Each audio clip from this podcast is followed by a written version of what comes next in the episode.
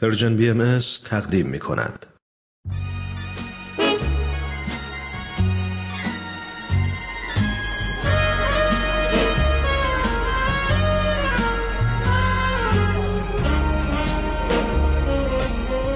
یه گوشه دنج و آروم توی فضای گرم و صمیمی. با اینکه دنجه ولی خلوت نیست. شاید بشه گفت یه جورایی شلوغم هست. البته از اون نوع شلوغی هایی که اصلا آزار نمیرسونه. همه سرشون تو کار خودشونه. کسی مزاحم کسی دیگه نمیشه. یکی مشغول مطالعه است یکی داره با هنسفیریش موسیقی مورد علاقه شو گوش میده.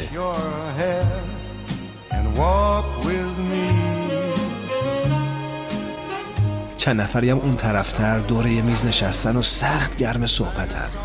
هر از گاهی میون این هم همه یه صدای موسیقی هم به گوش می‌رسه. گوشه گوشه اینجا رو دوست دارم ولی مکان محبوبم فقط و فقط اون میز آلبالویی گرد و کوچیک کنار پنجره است. همون پنجره که پر از گلدونای شمدونی تازه گل داده است. واقعا تو اگه جای من بودی توی همچی فضایی عاشق هنر نمی شدی؟ راستی داشت یادم می‌رفت. اسم اینجا کافه هنره.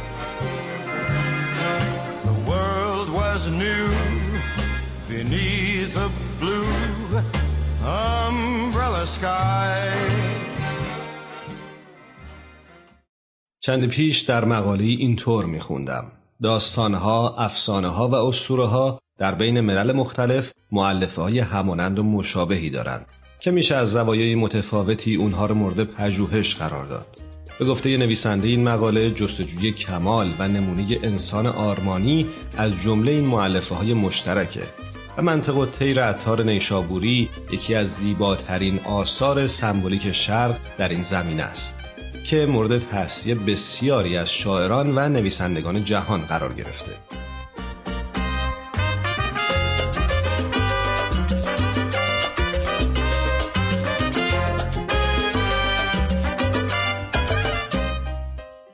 نویسنده این مقاله معتقد بود در آثار یکی از نویسندگان آرمانگرای غرب تقریبا نمونه مشابه از منطق و تیر عطار رو میشه دید.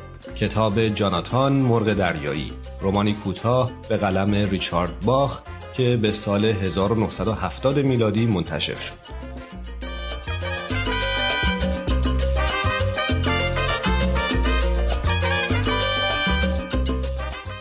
البته اونطور که بیان شده با توجه به فاصله زمانی بسیار بین این دو اثر این مقایسه تطبیقی یک نوع تجزیه و تحلیل در زمان محسوب میشه. نه همزمانی و صد البته که به لحاظ درون مایه عرفانی و پیچیدگی های داستانی جاناتان مرغ دریایی به عظمت منطق و تیر عطار نمی‌رسه. ولی از اونجایی که در برنامه امروز پرده هفتم نگاهی داشتیم به 25 فروردین ماه روز ملی بزرگداشت عطار نیشابوری پس ما هم خالی از لطف ندیدیم. حالا که صحبت از تشابه این کتاب با منطق و تیر عطار به میون اومده در کافه هنر امروز به همراه علاقمندان کتاب نگاهی گذرا داشته باشیم به داستان جاناتان مرغ دریایی. داستانی که از دل کندن، پرواز و رهایی حکایت می‌کنه.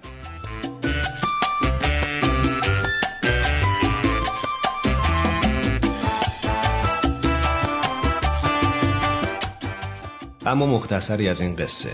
این کتاب سمبولی از افرادی که هیچ وقت امید رو در خودشون از دست نمیدن. شکست رو نمیپذیرند و معیوس نمیشن.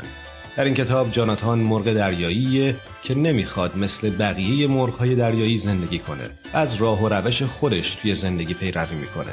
جاناتان پرواز رو به عنوان هدف عالی زندگی خودش تلقی می‌کنه. می‌خواد بر فراز آسمان ها پرواز کنه که آرزوی هیچ یک از هم نیست.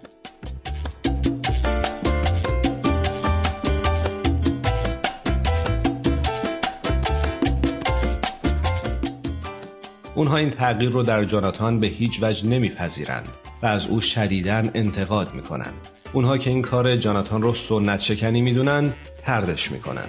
ناچار از دست جدا میشه از خط قرمزها گذر می‌کنه اونها رو میشکنه و پا به راهی پر از سختی هایی می‌گذاره که براش طاقت فرساست و عاقبت اونقدر در پرواز خطا می‌کنه تا پرنده ماهر میشه و شاگردانی رو هم در این راه تربیت می‌کنه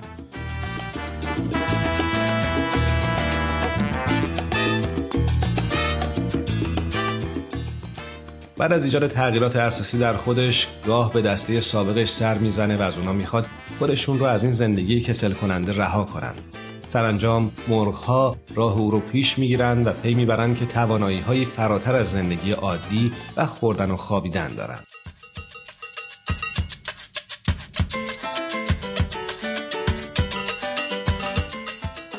جاناتان با غلبه بر ترسش خودش رو تغییر داد و با اندیشه نامحدود خودش باور کرد که می‌تونه و میشه و باور کرد که همه چیز امکان پذیره.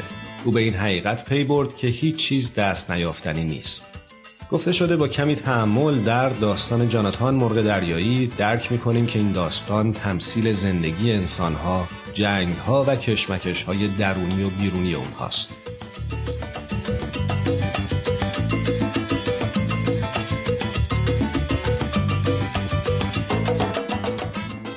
اونطور که بیان شده کتاب ریچارد باخ به عنوان یک اثر روانشناسی هم شناخته شده چرا که می‌خواد برای یک زندگی پرمعناتر به انسان کمک کنه. بسیاری از شنوندگان و خوانندگان این کتاب در پیامهایی از کشورهای مختلف گفتند که این اثر نجات بخش اونها بوده.